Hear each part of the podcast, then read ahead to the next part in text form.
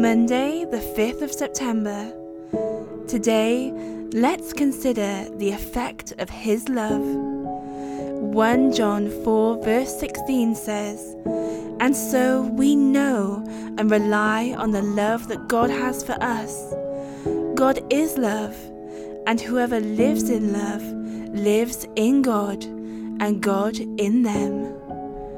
God is very faithful in His loving of us, and He is very loyal and unchanging in His commitment to us. His love never fails, He never walks away, and He never falls out of love with us, ever. It is true, our behaviour makes us unlikable at times, and He desires to like us as well as love us.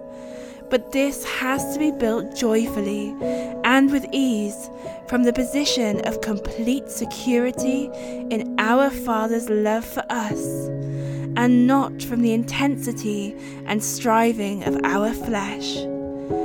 When we know that we are loved and cherished, and that becomes secure within us, dying to ourselves and growing in Him becomes so much easier, because we have a heart that is secure in His unconditional love.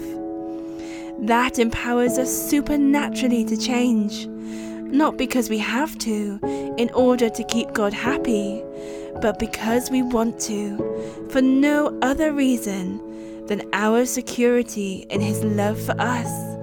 And that creates pleasure all round, because His love is at work, and we cannot help but respond to that. So remember, His love never fails, and He never walks away. For we know and rely on the love that God has for us. God is love, and whoever lives in love lives in God, and God in them. Selah.